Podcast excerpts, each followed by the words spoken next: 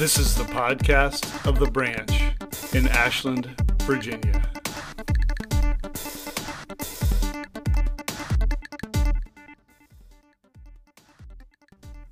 Some people are students of history. They read as much as they can to learn from both the successes and mistakes of those who've gone before. Other people hate history and want to do whatever they can to live in the now and look to the future. They don't think they can learn anything from the past, and so they do what they can to avoid it and focus on other things. The Jewish people don't have a word for history. The word they use means remembrance. It seems fitting considering that the significant things that happened to them were commemorated with festivals and celebrations, with songs and with stories.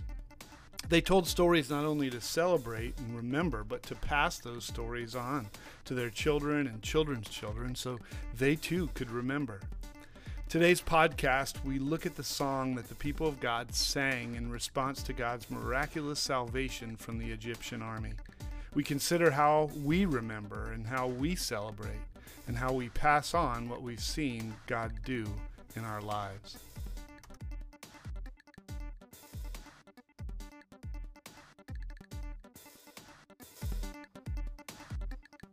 What do we learn from history?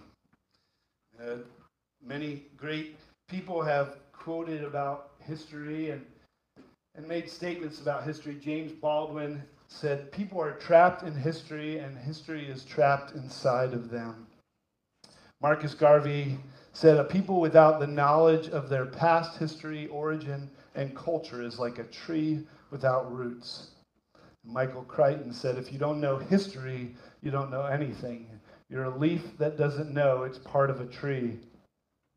Now, recording history, studying history, it connects us to the past. It allows us to learn and better understand where we've come from. If, um, you know, even before I had kids, I was watching Disney films because that's just who I am. And one of my favorite Disney films is the movie Cars. And I love the Mater character in that movie. Um, and there's this one part in the first Cars movie where uh, Mater's trying to teach Lightning McQueen how to drive backwards. And Lightning McQueen's trying to figure out how he's doing it. And he um, wonders why Mater doesn't crash. And Mater just says to him, Ain't no need to watch where I'm going, just need to know where I've been. And, I love that to think about how we face the future when we look back at the past and we can understand and know things better. You know, God's people, the Hebrew people, they told stories of what God had done for them. They did that not just to celebrate, but also to remember. The Jewish people are still a people of remembrance, remembering what God's done for them. Because ultimately, those who don't remember are destined to forget. And forgetting history may mean that we're destined to repeat it as well. Malcolm Hoenlein, the executive vice chairman of the Conference of Presidents of Major American Jewish Organizations, said this. So for us, history is not what it is for the world. It's Zakira, remembrance. There is no Hebrew word for history. Zakira is a dynamic process that we have to understand what led to things and what came out of them, not just what occurred at that moment. And theologian and commentator J.M. Motyer said that the Lord looks after his people, redeeming them in the past, caring for them in the present, and guaranteeing the blessedness of their future. So we think about history and we think about telling stories. You know, here on this Father's Day, some of us, whether our fathers are still living or not, can probably think about stories that our fathers have told us. Um, some of them are funny stories, some of them are sad stories, some of them we begin to tell to our kids as well because it's part of our heritage, it's part of our history. And so, what stories do we tell to others? Are they stories to entertain? Are they stories uh, to inform?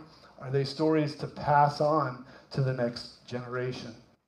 We think about what's been happening. If you've been with us over the past weeks and followed um, this, the story of God's people in Exodus, we know that God just performed one of the greatest miracles ever by turning the sea into dry land, by, by saving the people of God from the bondage that they had been in Egypt.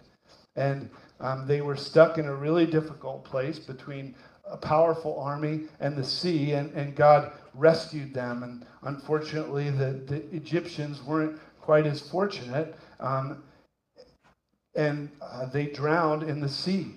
But in response to God's hand of salvation, Moses and the Israelites, they sang a song together that we have recorded for us in Exodus chapter 15. So if you have a Bible, you can turn to Exodus 15. It'll be on the screen, reading from the New International Version. Um, we read this. Then Moses and the Israelites, they sang this song to the Lord. I will sing to the Lord, for he is highly exalted, both horse and driver he's hurled into the sea. The Lord is my strength and my defense. He's become my salvation. He's my God, and I will praise him. My Father's God, and I will exalt him. The Lord is a warrior. The Lord is his name. Pharaoh's chariots and his army he's hurled into the sea. The best of Pharaoh's officers are drowned in the Red Sea. The deep waters have covered them. They sank to the depths like a stone. Your right hand, Lord, was majestic in power. Your right hand, Lord, shattered the enemy. In the greatness of your majesty, you threw down those who opposed you. You unleashed your burning anger. It consumed them like stubble. By the blast of your nostrils, the waters piled up. The surging waters stood up like a wall. The deep waters congealed in the heart of the sea. The enemy boasted, I'll pursue, I'll overtake them, I'll divide the spoils, I'll gorge myself on them. I'll draw my sword, and my hand will destroy them. But you blew with your breath, and the sea covered them. And they sank like lead in the mighty waters. Who among the gods is like you, Lord? Who is like you, majestic in holiness, awesome in glory, working wonders? You stretch out your right hand, and the earth swallows your enemies. In your unfailing love, you'll lead the people you have redeemed. Your strength, you'll guide them to your holy dwelling. The nations will hear and tremble. Anguish will, will grip the people of Philistia. The chiefs of Edom will be terrified. The leaders of Moab will be seized with trembling. And the people of Canaan will melt away. Terror and dread will fall on them. By the power of your arm, they'll be as still as a stone, till your people pass by, Lord, till the people you bought pass by. You'll bring them in and plant them on the mountain of your inheritance, the place, Lord, you made for your dwelling, the sanctuary, Lord, your hands established. The Lord reigns forever and ever. When Pharaoh's horses, chariots, and horsemen went into the sea, the Lord brought the waters of the sea back over them, but the Israelites walked through the sea on dry ground. Then Miriam the prophet, Aaron's sister, took a timbrel in her hand, and all the women followed her with timbrels and dancing, and Miriam sang to them, Sing to the Lord, for he is highly exalted, both horse and driver, he's hurled into the sea. You know, imagine yourself as one of the Israelites. Uh, talk about a, a roller coaster of emotions. One minute you're enslaved in Egypt, the next minute you're being ushered out quickly uh, on the run.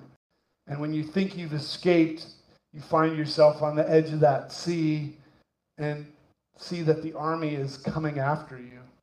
And then God comes through at what seems like the last minute. And he rescues you and he parts the sea.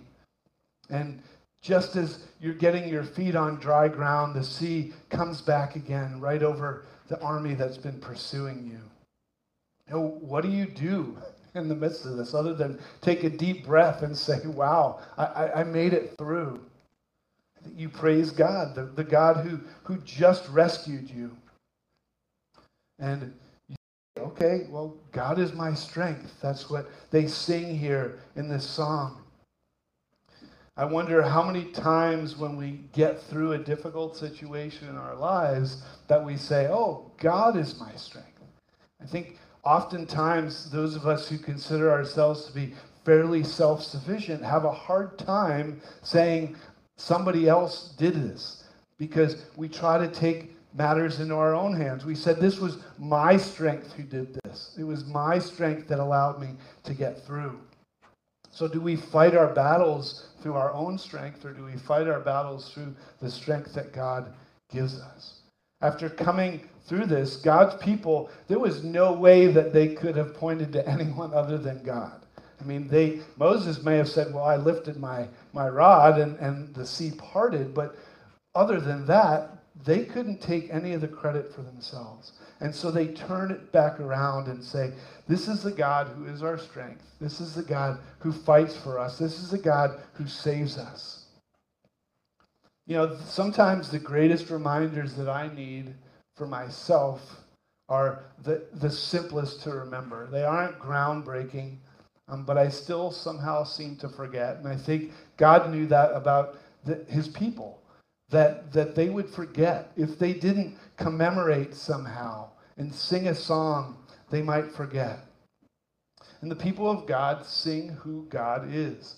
You know, in the years of being a worship leader, I know there's so many different debates about what do we sing when we come together as the people of God, as the church. And, you know, the, the the joke that people who are more traditional and sing hymns all the time say about modern songs is that it, it's like seven words repeated seven times um, over and over again. But I think sometimes it's important for us, even with the simplicity of some of the songs that we sing, to sing those things over and over again to remind us that um, sometimes we we disqualify ourselves because of our lack of understanding the, the breadth and the depth of God. But sometimes it's the simplest aspects of God that we really need to remember and we really need to sing about. And we say, God, you are holy. God, you have saved us. God, you are faithful. The simple things are not bad things to be singing about. We need to acknowledge God for who He is, but we also need to acknowledge God for what He's done for us. Um, God's people sing pretty explicitly here about what God did for them. Verses 3 through 5 talk about the destruction of the Egyptian army. And it, it, may seem kind of morbid. I remember when I was a kid growing up in the church, there was a song that started with, with these words I will sing to the Lord, for he is highly exalted. The horse and driver he is hurled into the sea. And I thought to myself, that's almost like Rockabye Baby, too, right? Like if you think about some of the morbid words in that, you're like, this is what I'm teaching my kids. But, but the difference here is that this is really what happened that they're singing about what God had just done. And um, it, it seems morbid, and but we need to understand also what the Egyptian people had done to God's people. That they had been enslaved and they were treating them unfairly and they were oppressing them. And if it hadn't been for what God did here, then they would still be back in the bondage and captivity of Egypt. Verse 9 talks about the boasts of the Egyptians. And sometimes we may encounter people who are belligerent and, and anti God and will, will start to boast about certain things. And maybe their language sounds similar to this that they're going to come after us, they're going to overtake us. But God won't be mocked and his people won't be left alone or unprotected. So, do we trust that God will protect us? We need to remember how God has protected his people in the past in order to better believe that he will protect us in the future. I think that's one of the important things about reading the whole uh, breadth of Scripture, too. Looking at the Old Testament and the New Testament alike, to be able to see how God has been faithful to his people. Because when we look back, just like Mater, we can see where we're going based on where we've been. And we can see what God has done for his people in the past and can expect that, that same amount of faithfulness in the future. Verse 11 asks the question, a rhetorical question Who among the gods is like you? It's a reminder that some of us um, may need more than others. Some of us who may have a tendency to, to put other people or things in, in the place of God.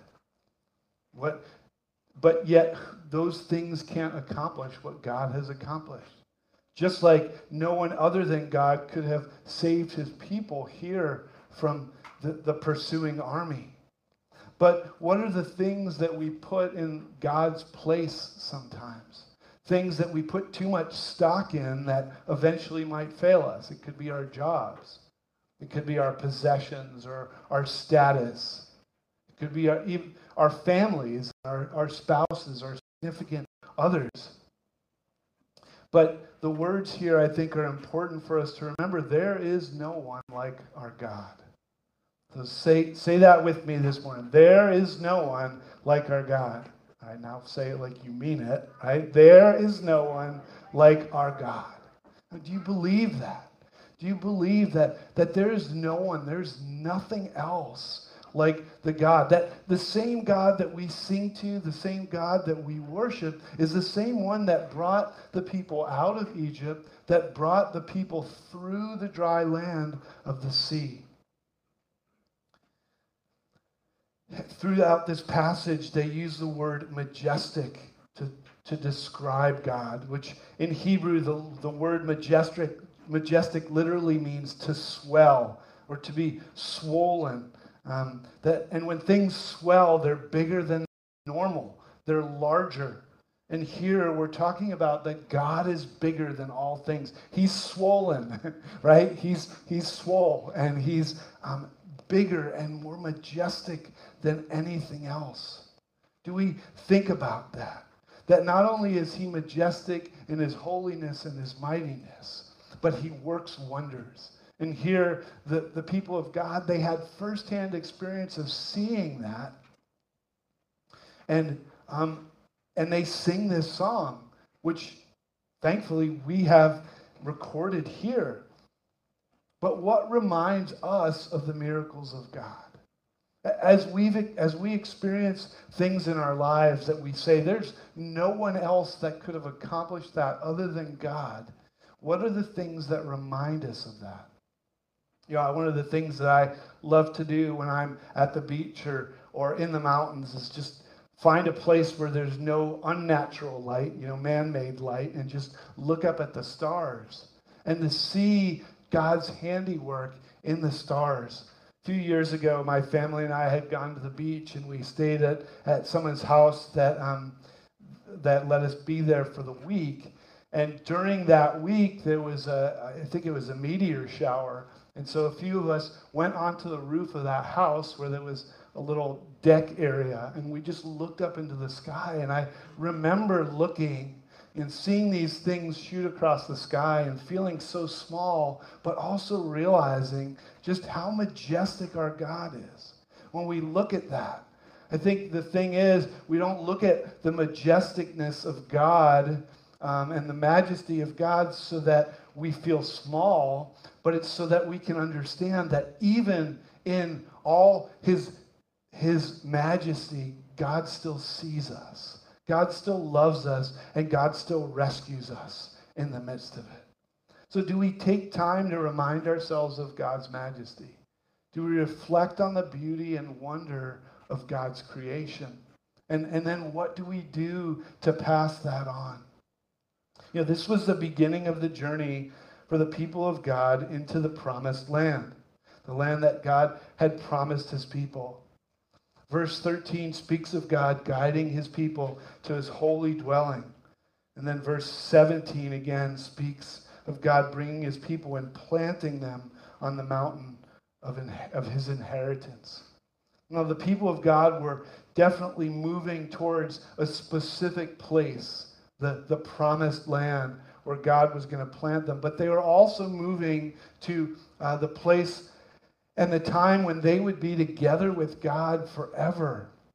It was a both end. Not only were they thinking about the promised land uh, in here and now, but also the promised land in the future. If you listen to some of the old hymns too, I was listening to uh, Johnny Cash's hymns album earlier and talk about going to the promised land uh, and reminding ourselves that, yes, the people of God, they were going to a specific location, but one day the promised land will be when heaven comes to earth and God brings his kingdom perfectly and completely onto this earth. It's funny because I grew up in the 80s and there was a singer named Belinda Carlisle who sang a song, Heaven is a Place on Earth. I don't think she fully realized that there was probably more truth in that uh, than she thought. Of course, she was speaking about love in, the, in that song, but the reality is heaven is coming down to earth. If we read about that, that the promised land becomes the place where we will be together with God. And we have to have an eye on God's salvation. That happens today, but also happens and will happen in the future. If we focus too much on one and not the other, then uh, we may find ourselves uh, faltering in certain ways. We can get derailed. You know, looking too much at the here and now and thinking about what God's doing here and now and not thinking about what He has for us in the future um, may not allow us to prepare ourselves. At the same time, if we look so far to the future and say, well, I can't wait to that day, we may not live in this moment and do what he's calling us to do in these moments and in the places where he has us. We need to make sure that we're not forgetting about what God has done here and now and what he will do in the future. And so, what do we do with all this that we read about here in Exodus 15, this celebration, this song of praise. I think the first question we can ask ourselves is how are we taking time to celebrate what God has done? We can do that together as a community when, when we come on, on Sundays or, or whatever days that we um, come and celebrate as a community. But outside of, of what we do on a Sunday, what else are we doing? And are we taking the time to celebrate what God has done for us? And then ask yourself the question how are you taking time to drink in the majesty of God? And whether it means just going out and, and looking up at the stars or, or sitting at the beach and watching and, and hearing the, the roll of the waves onto the, the beach. Um, and then how are you sharing that out as well? When you discover something that reminds you of the majesty of God, how are you sharing that out? And then, are you looking both at where you are and where you're going? Are we keeping an eye on what God is doing here and now, but also remembering that we're preparing that part of who we are as followers of Christ is that transformation and, and being transformed into who God is calling us to so that we can be prepared for that day when, when he comes and when um, we are in the promised land together. Let me pray for us. God, thank you for all that you've done for us. Thank you for the fact that we have recorded here in Scripture the account of what you did for your people and bringing them out of Egypt and rescuing them and saving them. And God, it doesn't, the way ahead for them, they may have thought was easy, and it wasn't. But God, this marked uh, an occasion for them where they could see your goodness, they could see your faithfulness, and they could celebrate that. I pray that we might see your goodness, see your faithfulness, see your majesty, and celebrate it. Sing of it. Pass those stories on, pass those songs on that speak of that to the next generation. We pray in Jesus' name. Amen.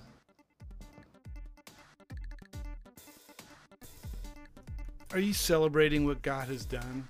Are you drinking in the majesty of God? And what are things that you do to see those things? I don't know that many of us will ever see such a miraculous salvation like the Israelites saw and experienced. But I think there are small miracles that happen in our lives every day. I, I think that we can see the majesty and wonder of God if we stop and look around. So, how are you going to drink in God's majesty this week, this month, this year? How, how can you celebrate it when you see it? Sharing it with those around you so that they too can see it. What a privilege it is for us that we have a record of some of the miracles that God did for his people. Let's keep our own records and pass them on to future generations so they too might know the majesty and wonder of God. Thanks for joining us. We'll see you next time.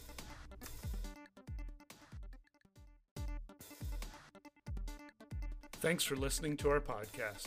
If you have any comments or questions, please email us at thebranchashland at gmail.com. If you like what you've heard, please subscribe and leave us a review wherever you listen to podcasts. Thanks again for listening.